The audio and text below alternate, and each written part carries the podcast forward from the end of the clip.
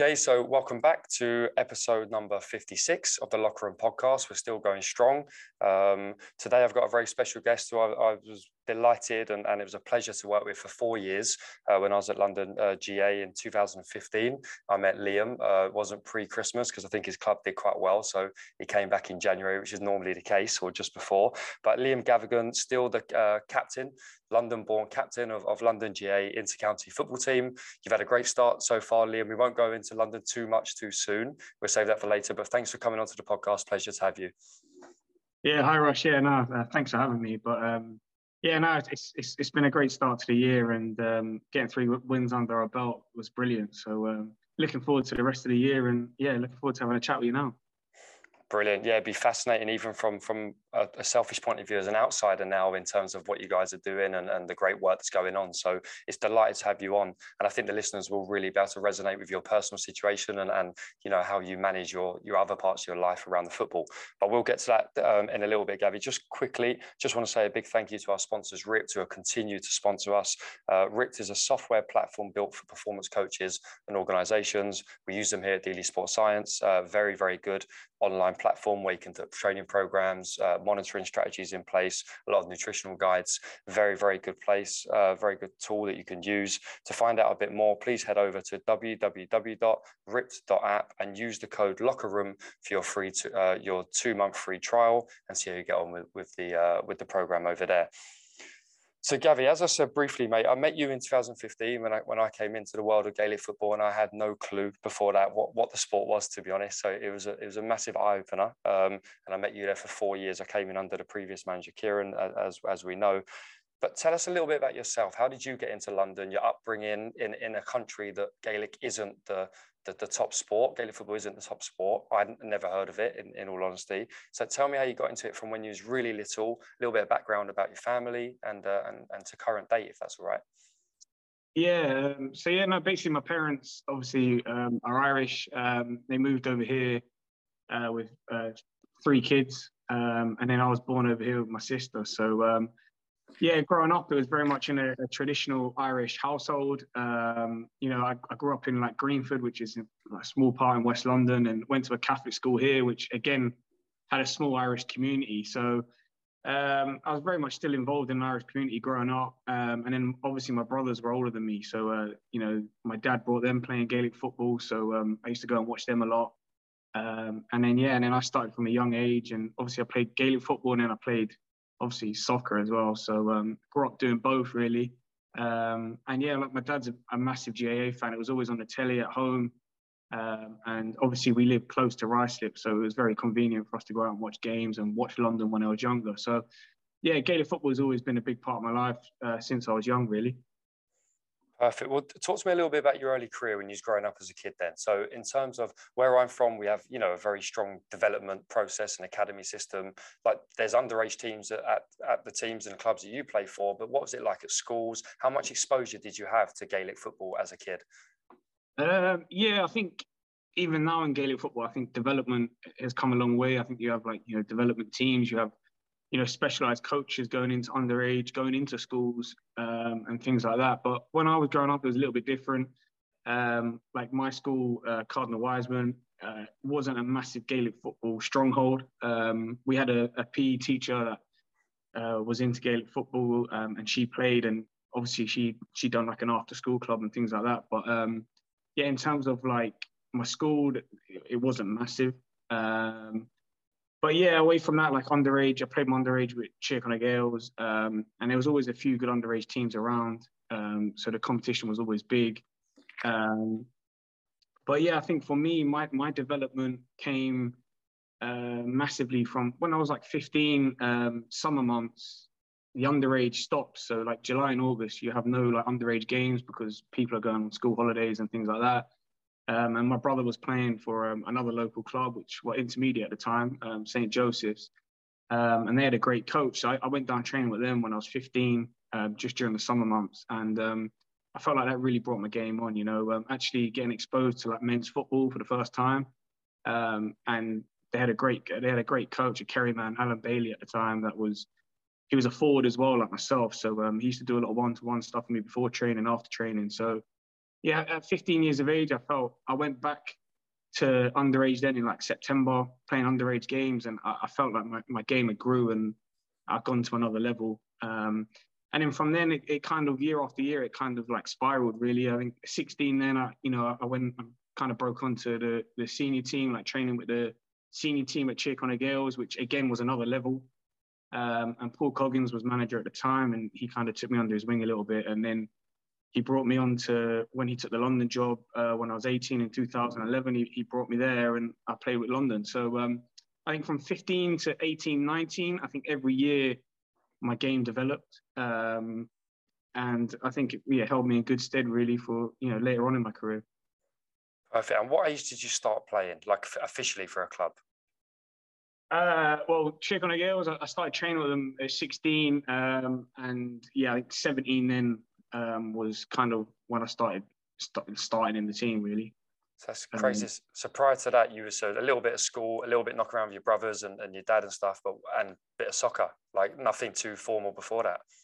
Yeah, um, yeah. Obviously, underage systems like you were training with like you're under 14s. I was, you know, I played in London teams. I went to failures over in Ireland, and um, I was lucky enough to go to America three times with London Minors as well and, and play over in America.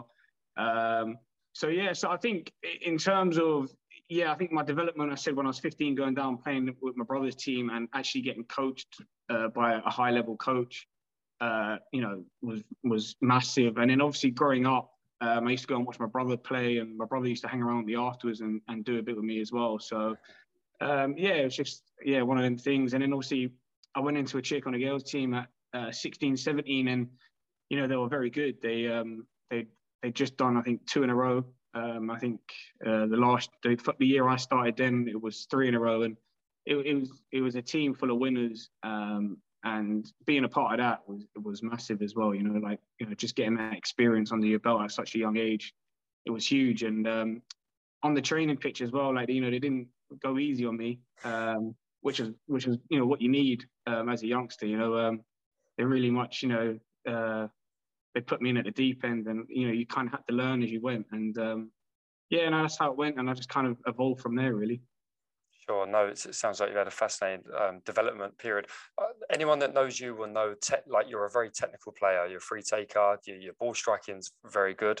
Um, what do you think got you to that level? Like, was it was it hours of practicing on your own? I know even when you was in the the the, the London panel, you was off doing your own stuff on days off, taking frees.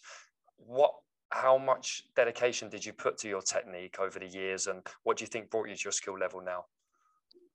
Um, yeah I'm, I'm, a big believer in repetition. Um, yeah, big believer in you know basically what, what you put in is what you get out. So um, yeah I, I, used to go off on my own a lot. Um, even as a youngster when i was even at underage when i was 15 16 I, I used to get a bag of footballs and go off on my own. So um, i kind of i feel like when i go off on my own um, i learn i learn a lot as well. Um, again, as you say, like free taking things like that. You know, I'll be always be working on technique. Um, you know, if if I miss, I kind of know why I miss, um, and things like that. So, yeah, I think it's always been a big part of me that um, you know, on the training pitch beforehand, I'm always out, you know, working and stuff. And as I, I go back to it, repetition and, and hard work, and you always, you know, you always reap the benefits from from it. So um, it's something I still stick by now, and I, I still do it. So Sure, it's great, great advice, and I think something you said there about you know why you've missed. You're very analytical. Um, do, you, do you, tell, tell us a little bit about how you analyze your own performance, whether in training, within games, and, and what process you go through. Yeah, yeah, I'm, I'm obviously quite self-critical myself. So, um, yeah, even if I if I have a good game, I'd I'd always still be doubting myself. I'd always be you know looking at areas where I didn't do so great. So even like go back to a game like one of my best games I played, probably Leach from 2017. Um, I still go back to that game, and there was areas of that game. I think you know, even though it's probably the best game I played, it, I, I, probably left one, two out there. Um, so things like that, I'm always you know looking at it, you know, and then obviously then the, the games I played terrible. I'm I'm looking at you know what I did wrong, what I did right, and um, you know sometimes go back to basic. You know, get yourself like I spoke to you previously years ago about getting yourself in credit. So um, you know, you're always telling me like if, if, if I make mistakes, um, you're going to make mistakes in a game. You know, it's going to happen. You're, you're up against good defenders. So um, it's, it's just basically getting yourself uh, in credit. So, um, you know, get your hands on the ball, make an easy pass, you know, get do a couple of them, confidence builds, and then then you can maybe, you know, try a bit more ambitious pass or or whatever you want to do. So I always feel like trying to, you know, try and play a game for 70 minutes where I'm, I'm in credit the whole time. So I'm going to make mistakes, but always make sure that um, I'm always, you know, doing positive things and they outweigh the the mistakes, you know. Brilliant. Yeah, great advice. Um, um, what do you think then about players that maybe don't have that same self-critical awareness? Does it frustrate you, or do you just think everyone's different in how they approach the game? Yeah, I think everyone's everyone's different. Um, I think, uh, yeah, it can be frustrating sometimes uh, with you know uh, with certain lads, but now I think some lads you need to let them off a leash. Um, I think you know they're going to make multiple mistakes, but then they could go and, and, and bang two goals in and it's game over. So, um, yeah, everybody's different. Um, yeah, I think the way I play and, and my position, I, I, try to limit mistakes and, and, and yeah, just, you know, try and play the game how I see it. And when I think there's an opportunity to go, I will go. But um, yeah, but I think some lads, uh, I think some lads need to be just uh, let, let off a leash, especially inside men. Um, inside men, you know, they're different and they're basically a winning of a game. So um, sometimes they're going to make mistakes, but they could win the game for you at the same time. Sure, it drives uh, drives the coaches mad, but yeah, they, they are definitely the game winners. Um, Liam, just quickly, you touched upon your obviously your upbringing with TCG. How pivotal were they? And you spoke about Paul Coggins and someone you've worked under for a long period of time at both club and county. How pivotal were that club in getting you to where you are now? Um, and in general, the the London kind of club scene in terms of the, the football leagues and the championship over here.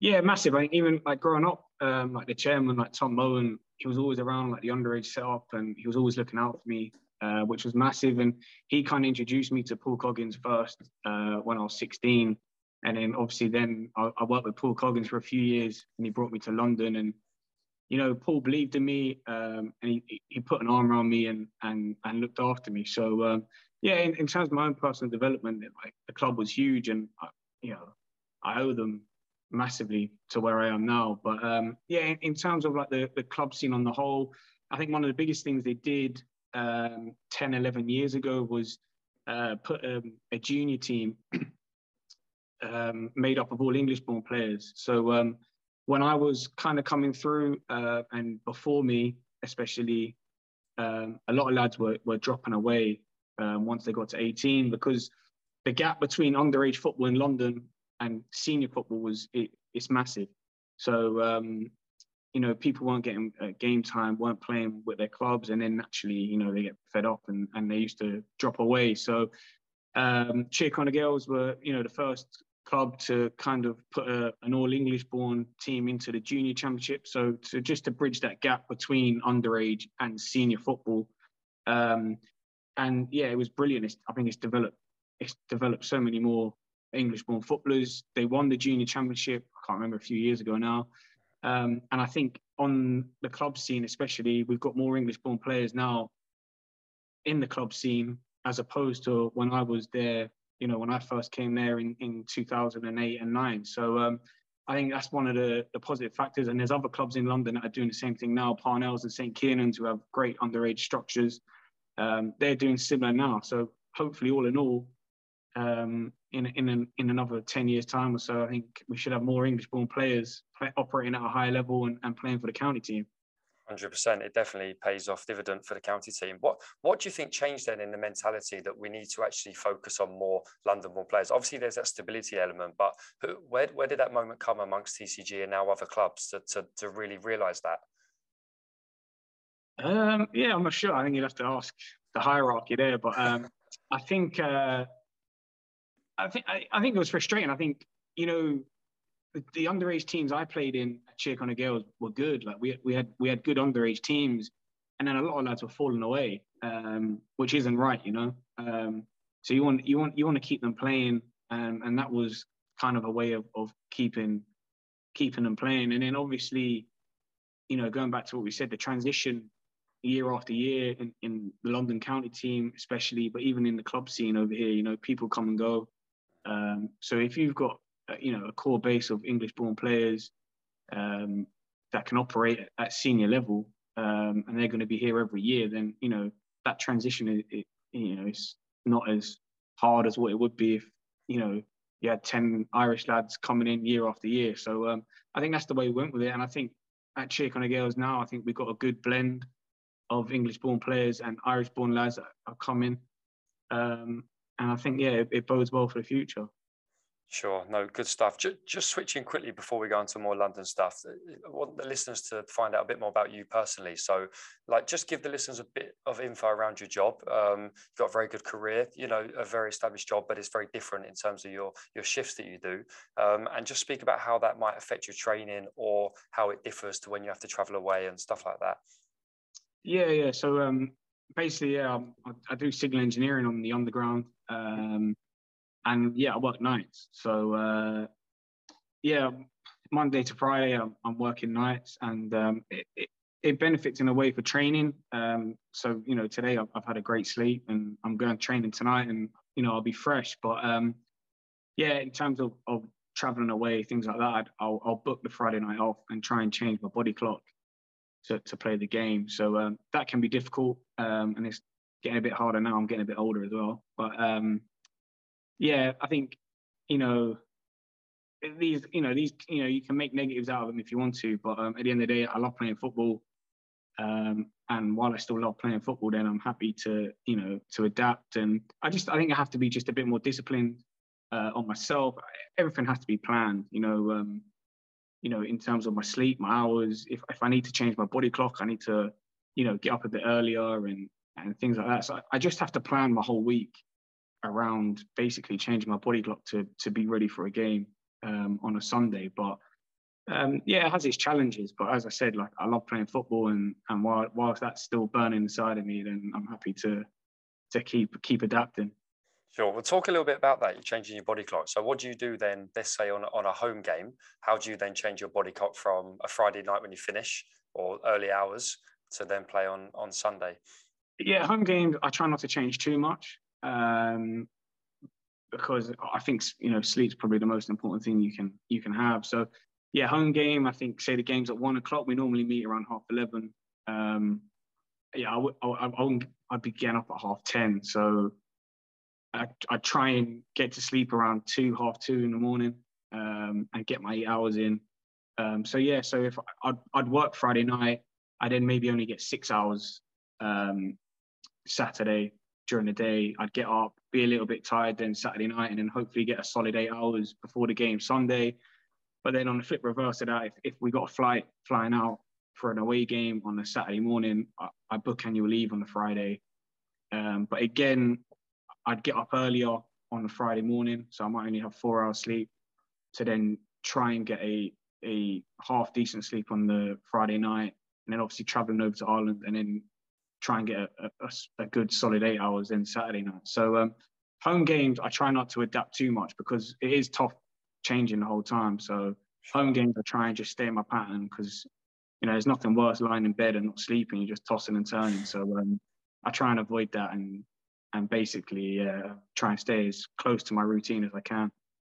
I think it's fascinating how you how you adapt uh, week on week, really, and, and still perform at, at, such a good level. So, testament to you. I always say about the Gaelic boy, whenever I went into the, the Gaelic boys, their their detail, some of them, their detail and taking ownership of their own programs is phenomenal compared to the world where I come from, where you get spoon fed information left, right, and center. So, I think I think testament to you.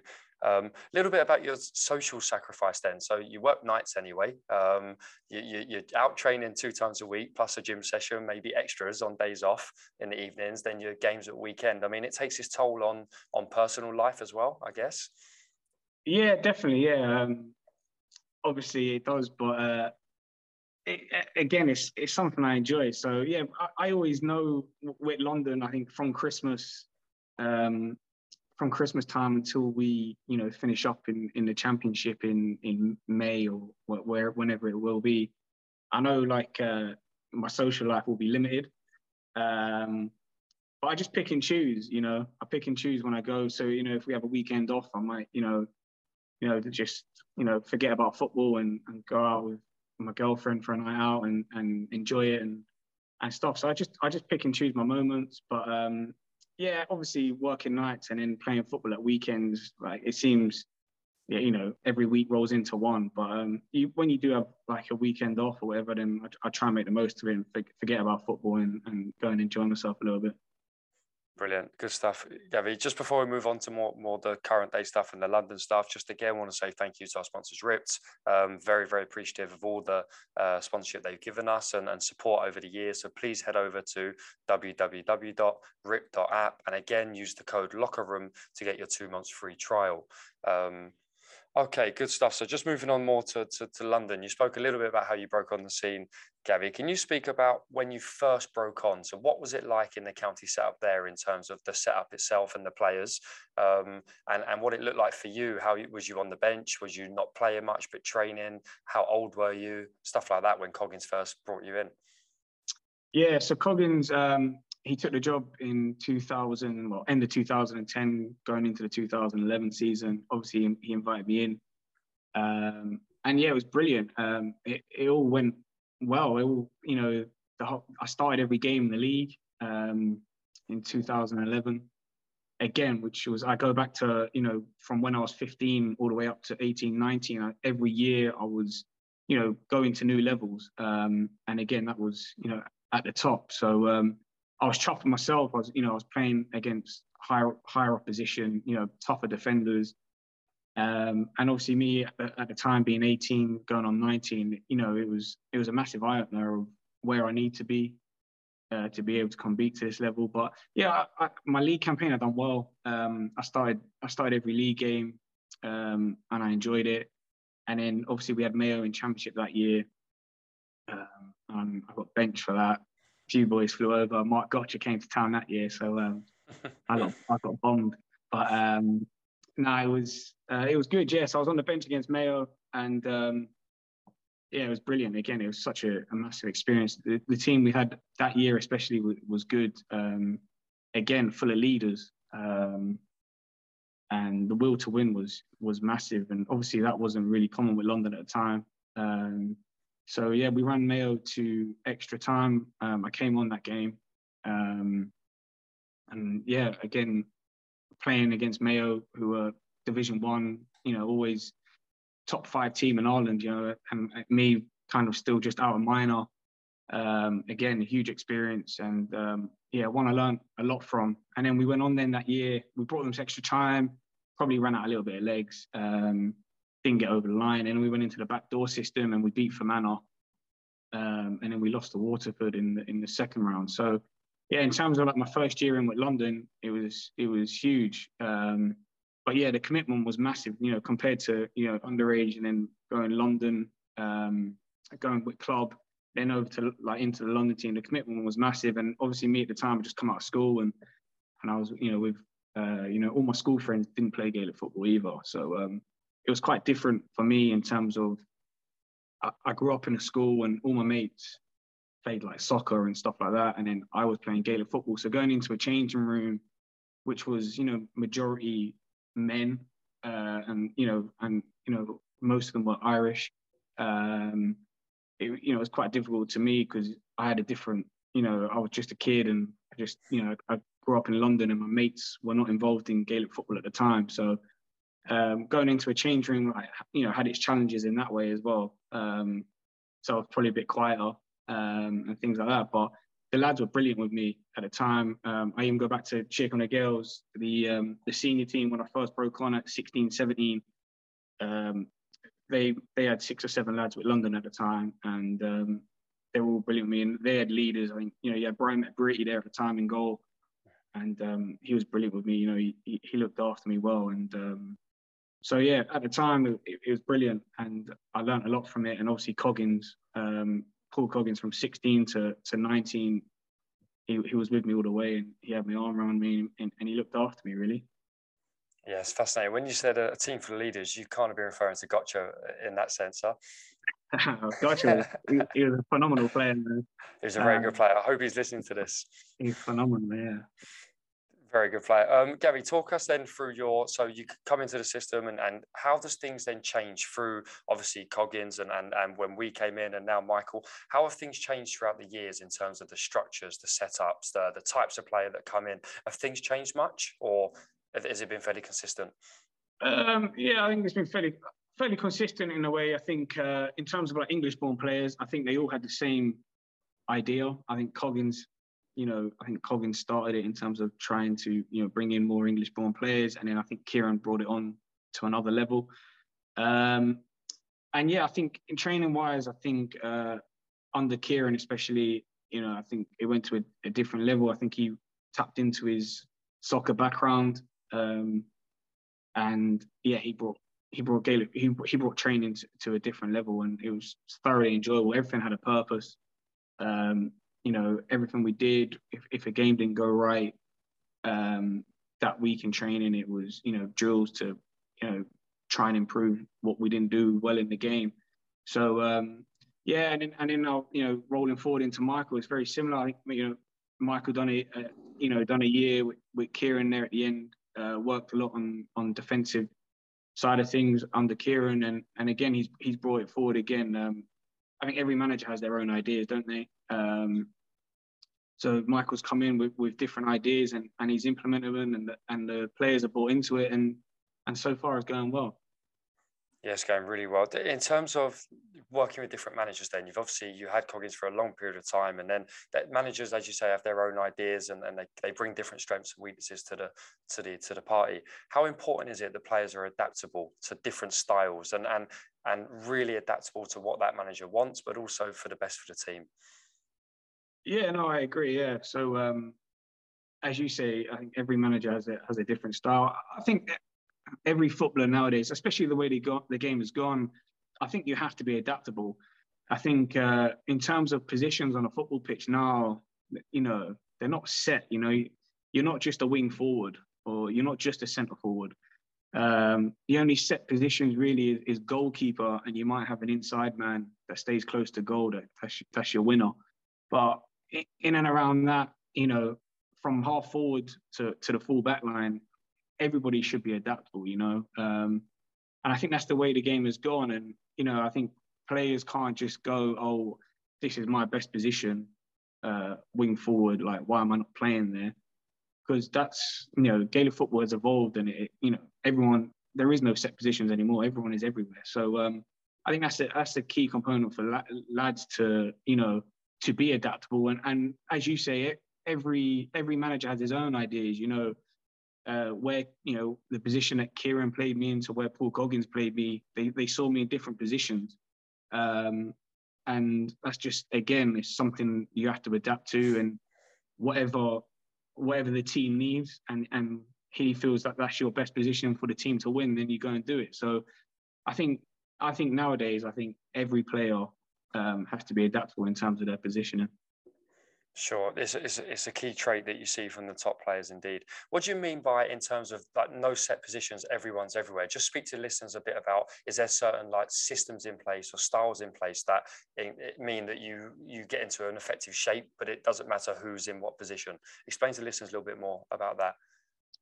Um, yeah, I think obviously you know the, the the common one is like the wing forwards going back um, you know, the wing forwards just going up and down the pitch con- constantly. But yeah, I think um, Gaelic's evolved in terms of like defensive shape. Um, you're going to have a shape across, you know, your defensive line, wherever that may be in your own half. And it doesn't matter who's in those positions because in a game, everybody goes everywhere. So you could find yourself, you know, a, a corner back could, you know, run at the pitch and go into corner forward and what do I do? Do I follow him or just let him go? Like you, you have to follow him. So then I find myself in cornerback. So then you have to you have to adapt. You know, you have, your positioning. You have to read where the ball is, your goal side, all things like that. So um, I think the way the game's gone now and everyone's going everywhere, you could find yourself in a position of, on the pitch, and you you have to be able to play there. So um, yeah, I think shapes are really important. You know, setting up your defensive line, um, and you know you could be anywhere across that line. You could be in the middle of the pitch. You could be out on the wing.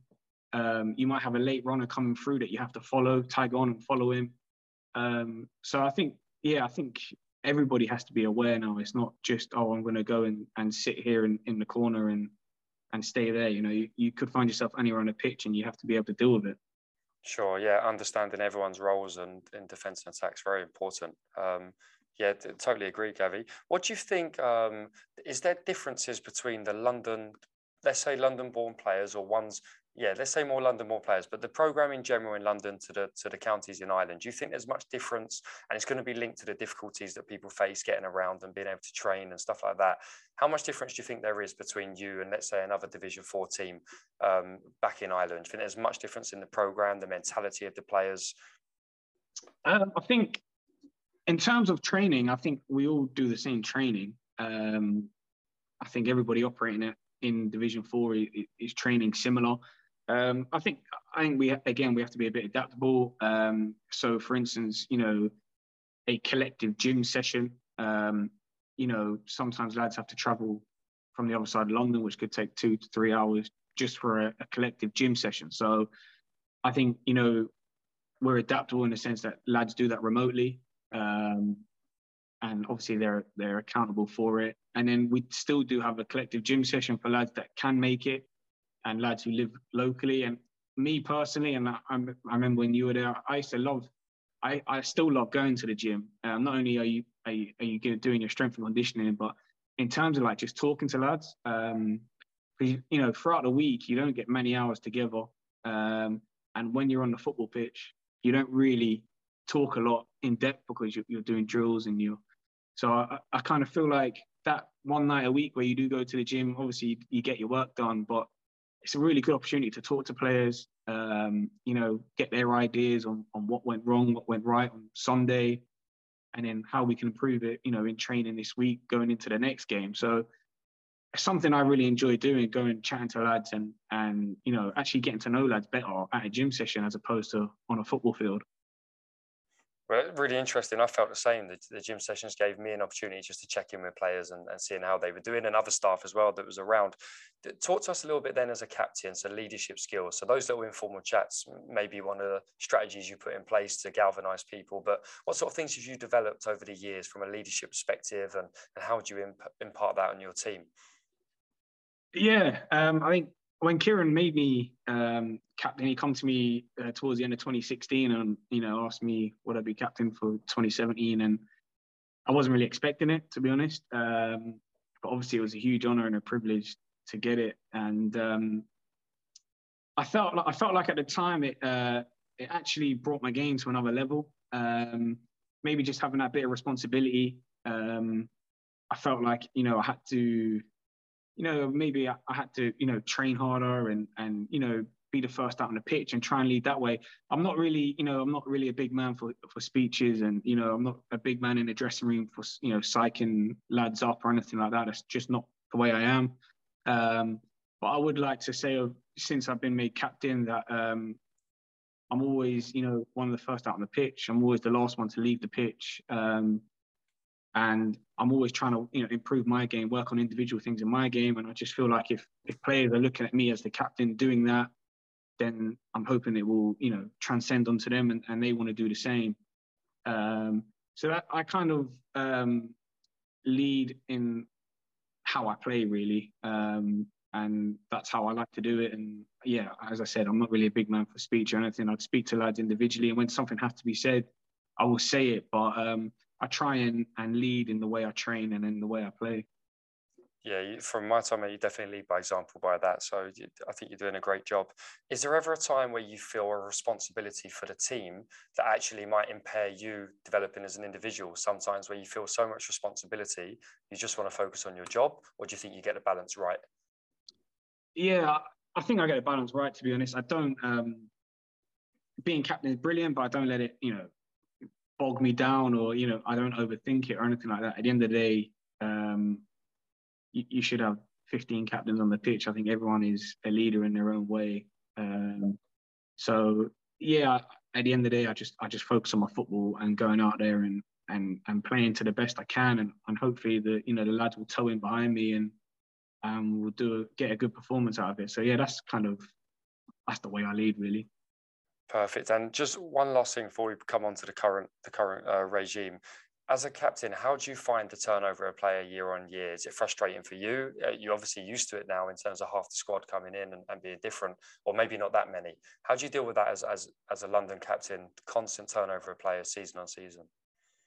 Yeah, well, it's tough. I think, um, I think, uh, especially you know when, when you were there with, with Kieran and that, I think uh, we didn't really uh, push on as much as I think we could have because of the transition year on year. Um, I just I felt like we'd get one win and then we never really backed it up. And then we are playing teams, you know, Division Four is a tough division. Anybody can beat anybody, and I, I kind of felt we never really got any momentum going. Like winning, winning is a habit, and we never really got any momentum going in that in that area to go on and, and win games. You know, we used to win one game and it was great, and then the week after we never really backed it up. So um, that was frustration, and I think um, you know looking at teams around us at the time like Leitrim and Limerick. Like you look at Limerick now, they're operating in Division Three, doing really well, and you know a few years ago, like you know we were competing with them, and it, it would be in a very tight game. So um, I think the transition year on year kind of stops, like stunts your progress. Um, so I, I, feel like this the team this year, you know, it's it's a new team again. Um, and obviously, you know, we, we've started off well. We've got three wins under our belt, and and it's great. But I'd like to hopefully keep this team together for two, three years and see where we can go. You know, um, and that would be, you know, the big aim for me. Like, you know, hopefully over the summer months, lads won't go away, and we come back next year, and and you know, 80% of the lads are still there. And, and if that's the case, then you can build something again, bring new lads in because lads are, lads are coming every year and you can sprinkle three or four, five new lads in um, to improve the team without, you know, affecting it too much. Whereas if you have a, a transition of, of, of 10, 11, 12 lads every year, it's, it's just a complete new team. And, and obviously trying to get to know each other is, is hard. And no, having no preseason games in before like the league starts in, in January or before Christmas, like, you know, we, we have no preseason games to get to know lads, what's their best position. So you're kind of finding out on the big stage in the first league game, second league game, you know, and you're, you're trying to work out what's your best team, where to put players. So, um, yeah, I think if we can keep this team together for a couple of years and, and, and building it and see where we can go, really. That's the key, isn't it? Keeping that core group there. Is, is that something you try to take as a responsibility for you, like just towards the back end of the season, a few lads who might be thinking about leaving, just having a quiet word and maybe persuade them? Yeah, I think I think you try. I think um, I think every year, you know, you, get some lads in in the league campaign and, and, they don't get many minutes, and then all of a sudden, then uh, you know, you, you have a month before championship, and and this lad springs out of nowhere and he's starting. You know, so I try and like remind lads of that. You know, like you know, if if you're not getting minutes in in January or early February, you know, like come the end of it, you, you know, you could be starting a championship in May. Um, so you just got to stick at it. So that's what I find. I, find every year I've been with London, there's always, you know, kind of a, su- a, surprise package. Somebody, you know, bursting late onto the scene and, and training hard and confidence is up and he's playing well and he's he's starting in a championship game and maybe he didn't get many minutes in the league. So it's you know it, it's not just a, a 15 man game or it's not even a 20 man game anymore. You know, it's it's your panel of 30 or 32 lads. And at the moment, the, the standard is high in our training sessions. So everyone is pushing for a place. Nobody's position is safe on the team. And I think that's really, you know, it's helping training, but it's, it's keeping lads focused as well because, you know, they're thinking if, well, if I have an off day here or, you know, if I miss training here, um, I won't be starting. So I think that's having a real positive effect on on our play at the moment. Sure. Well, you, you teed up the next question quite nicely. I mean, we've alluded to it throughout. You've had an amazing start, so congrats on the start. Uh, I've been in touch with you and a few others from from London to say congrats. Three wins out of the first three games, which was phenomenal, and just lost to, to, to Wexford in the last game by a couple of points, which could have got you over the line for four wins, which would have been all history for London in the league. T- talk to me. I, you know, I knew Michael quite well when he was there under Kieran as well, and it was evident he was a very good coach and he brought a lot to the table in that year. Talk to me about the program now. What are you guys doing in house, or whatever you can divulge that's that's bringing you to those wins? You said about before there was one win and, and won't back it up, but how are you managing to back things up now, especially three in a row?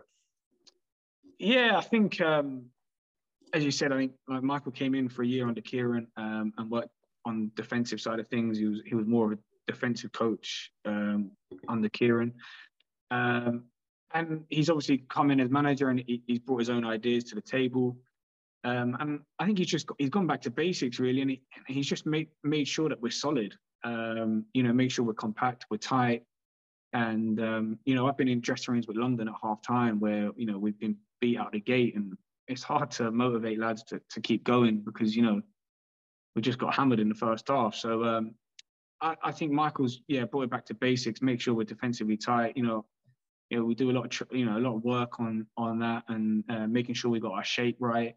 And we're hard to break down. And if we're hard to break down with the quality of players that we have at the moment, we'd like to you know transition, you know, and pick scores off. So um, I think I think that's been one of the changes. Um, and then I think looking I think the players as well. I think you know, as, as I said before, like we have 30, 32 players out tra- out training of, of a high standard, uh, and the competition is massive. And and I think having lads that have bought into it like that, you know, they all want to do well. They all want to play, and and everyone's mad to play. So um, yeah, we just we just got a good uh, you know togetherness at the moment, and very very good resilience, and and I think we're just we're never beaten. You know, um, we we we we make it hard for teams to break us down and and we're always in games and I, I always believe if we're in games with 10 15 minutes to go and that you know the quality that we have um, you know we'll be able to come out on the right end of it which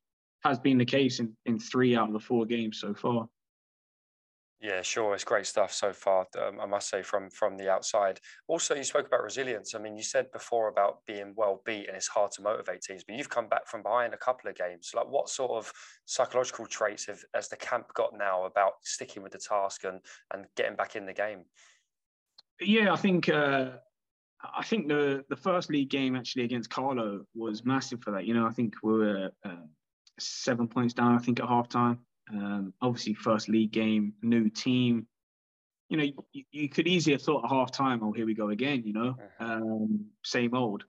But it, it wasn't at half time. It was, uh, I, I, felt like we left a lot out there. Um, we missed a lot. Um, we had a lot of attacking opportunities that, that we didn't convert. Um, and at half time, I think lads were going around talking to each other and go, listen, like, you know, we're still in this game, you know. Um, it should never be a seven point, you know, margin. So um, the belief was there, and then obviously then we got our tails up in the second half. Um, really put them under the under pressure.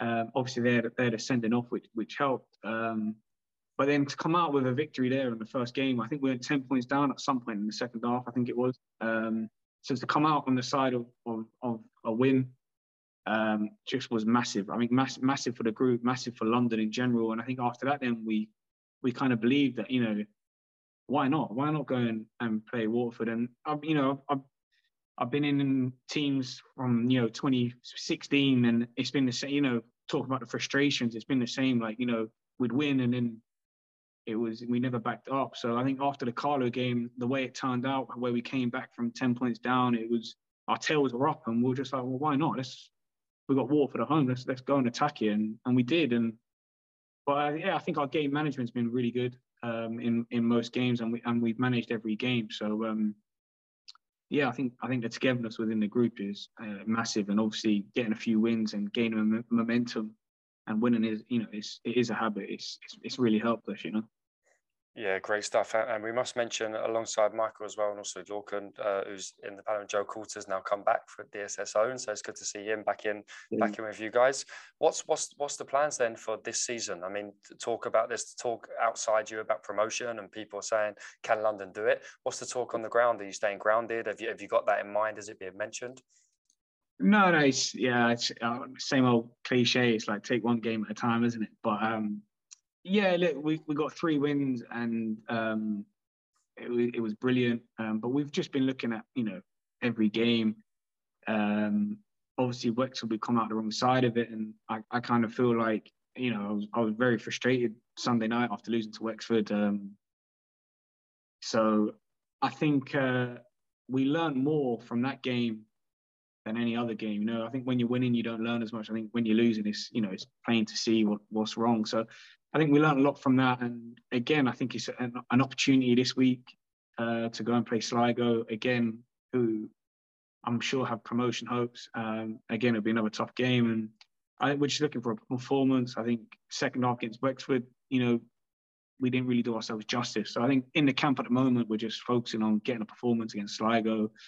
And then, you know, we'll let, let the result take care of itself. And then come Sunday night, we'll see where we're at. And we've got two more games after that. Perfect. Thanks, Gabby. Just a couple more from me, mate. Then, then I'll let you go. Get ready for your, for your night shift. Um, how do you see London uh, from both a county perspective and a club perspective developing over the years? You spoke a lot about the London born and the focus that have happened at underage at club and, and also the junior system at London that have now got all, all, all England team as well, all London born team.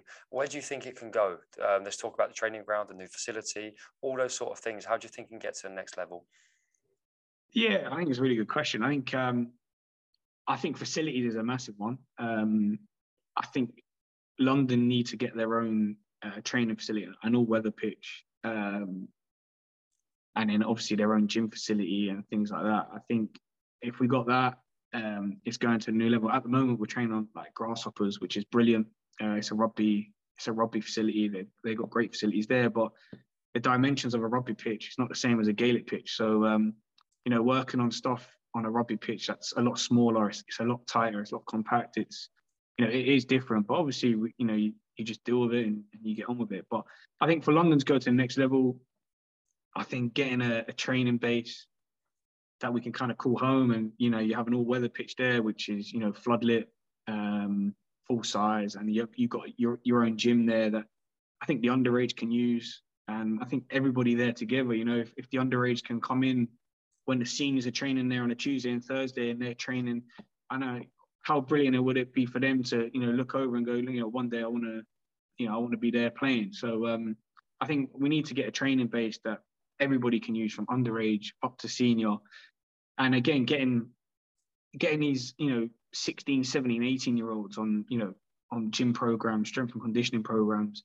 So when they do get to 21, 22, you know that you know they're, they're physically ready to you know to play to play Gaelic football. So I think yeah, I think for London to go to the next level, they they need to try and um, get their own kind of centre of excellence in place where um, they've got all the training facilities there for everybody to use. Sure, it'd be lovely to have a like a proper academy set up, won't it? Where you've got some of your junior players or your underage players maybe dipping into senior training if you need a spare man or someone who's ready for it. It'd be great to keep that development going.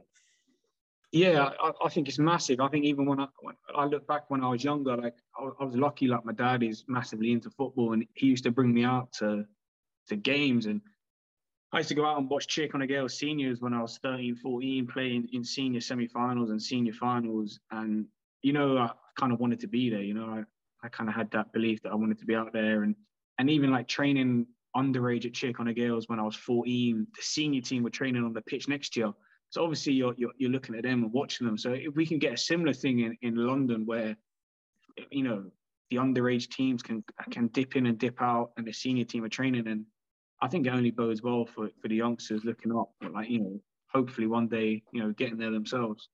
Sure, well, we'll look out for the next few years on, on the developments of that. Um, just last one before we go into our quick fire round at the end, Gabby. What what does the future look like for you? Um, what do you want to achieve in your play, rest of your playing career? How many years do you think you got left? And and be honest. Um, and then what is life look like after playing? Do you want to go into coaching role? Is it something that interests you?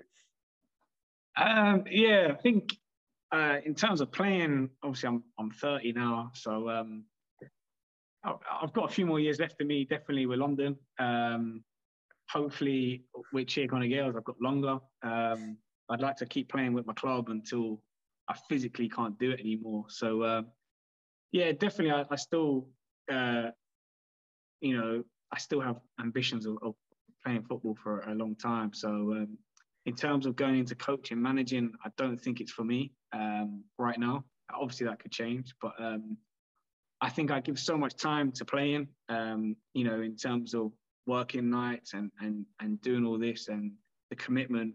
And uh, as you say, you know, I, I go out on my own and, and work on my own things. I think I've given up so much time. I think when I do finish playing, then being a manager and a coach now, it's, it's even more time. You know, you're on the phone constantly and you're thinking about training drills. And I just, I think I, I just, I want to maybe switch off for a bit and get away from it. But I think I'll, I'll be involved with my club, Tir Chonaill Gaels in, in, in a capacity. I don't know what. I think Gaelic football is always going to be a huge part of my life.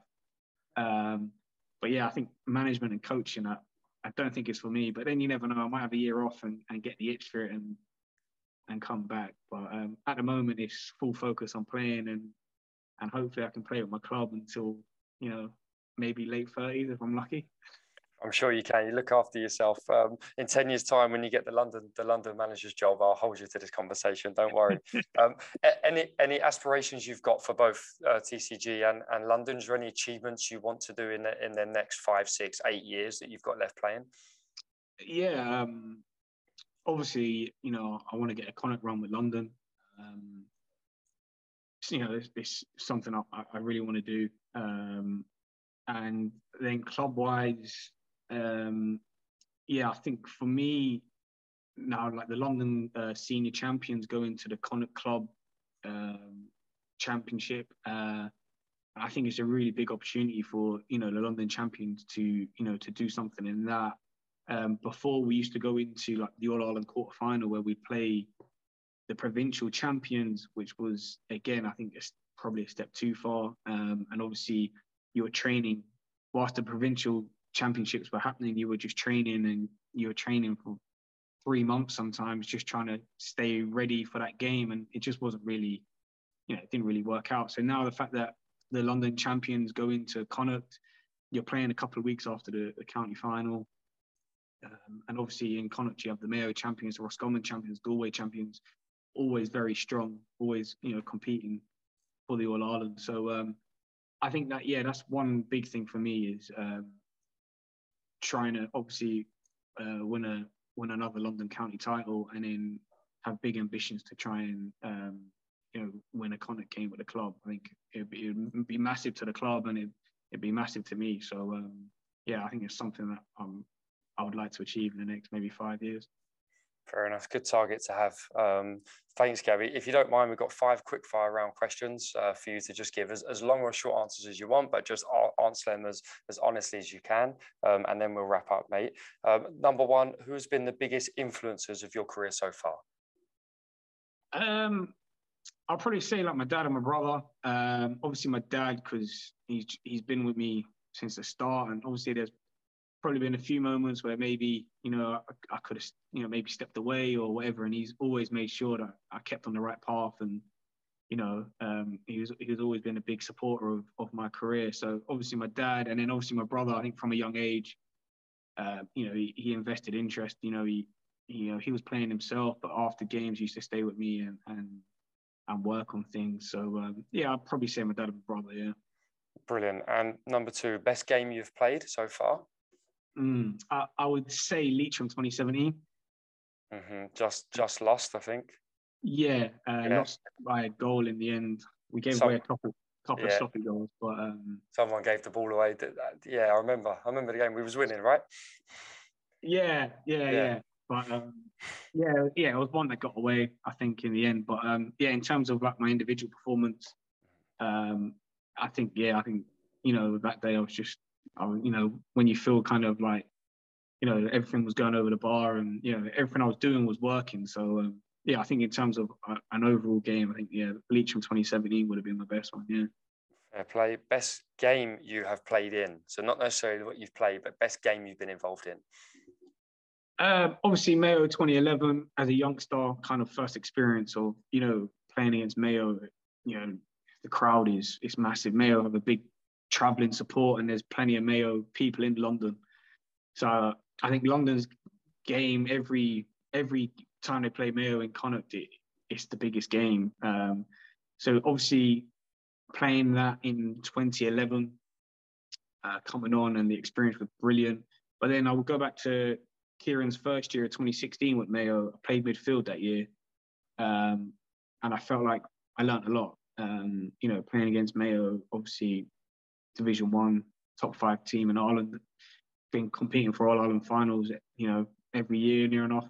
So um, for me, obviously, to play midfield that year against them and, and, compete, and you know, I felt like I did okay that day was massive. So I learned a lot of, you know, learned, I learned a lot in that game. So yeah, I'd say the two Mayo games, 2011 and 2016, for different reasons.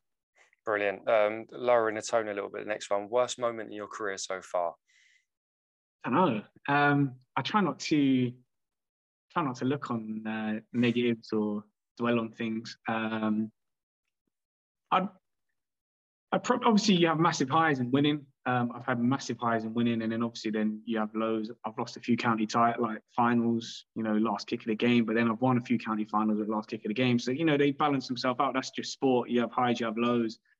Um, I think during lockdown, actually, recently I was picking up a lot of niggles um, playing, um, and obviously it was really frustrating. Obviously, not being able to play and trying to get your body right, and and then when you were playing, you weren't at, at your best. So yeah, I'd say during the lockdown was frustrating for me. Um, and then when London kind of got the green light this year to get back going, I kind of um, Tir Chonaill Gaels. We got knocked out in, in semi final in October, and I kind of said to myself, like, I've three months here and before Christmas to kind of focus on myself and, and get the body right to get back playing. And, and thankfully I did. And touch wood, hopefully all the, the niggles have gone away. So yeah, I say during lockdown, just not being able to play maybe to your potential was frustrating for me. Interesting. And then last one, mate, any changes you would have made in the past?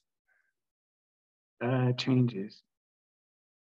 Mm, I don't think so. I don't think um, I would change anything to be honest. I don't, as I said before, I don't really dwell on things. I don't really look back on on things. Um, obviously, during games, you, you know, you look back on certain things and you think, oh, if I did this here or did that there, could have been a different outcome. But um, in terms of my career, like, um, no, I wouldn't change anything. I'm, I'm, I'm, you know, I'm happy with what I've done. I'm proud of what I've achieved so far, and I think there's still more left in the tank. So hopefully, um, I've got a few more years ahead of me. Sure, very positive and, and inspirational, Liam. So thank you very much. Um, just from us here, thanks for coming on the podcast, taking time out of your out of your busy schedule. You've had a great start, so well done to everyone involved at London, and, and we wish you the best for the league campaign and, and the championship as well. Yeah, brilliant. No, thanks for having me, and um, yeah, all the best with everything you do going forward. Cheers, Liam. Top man. Cheers. Take care. Bye,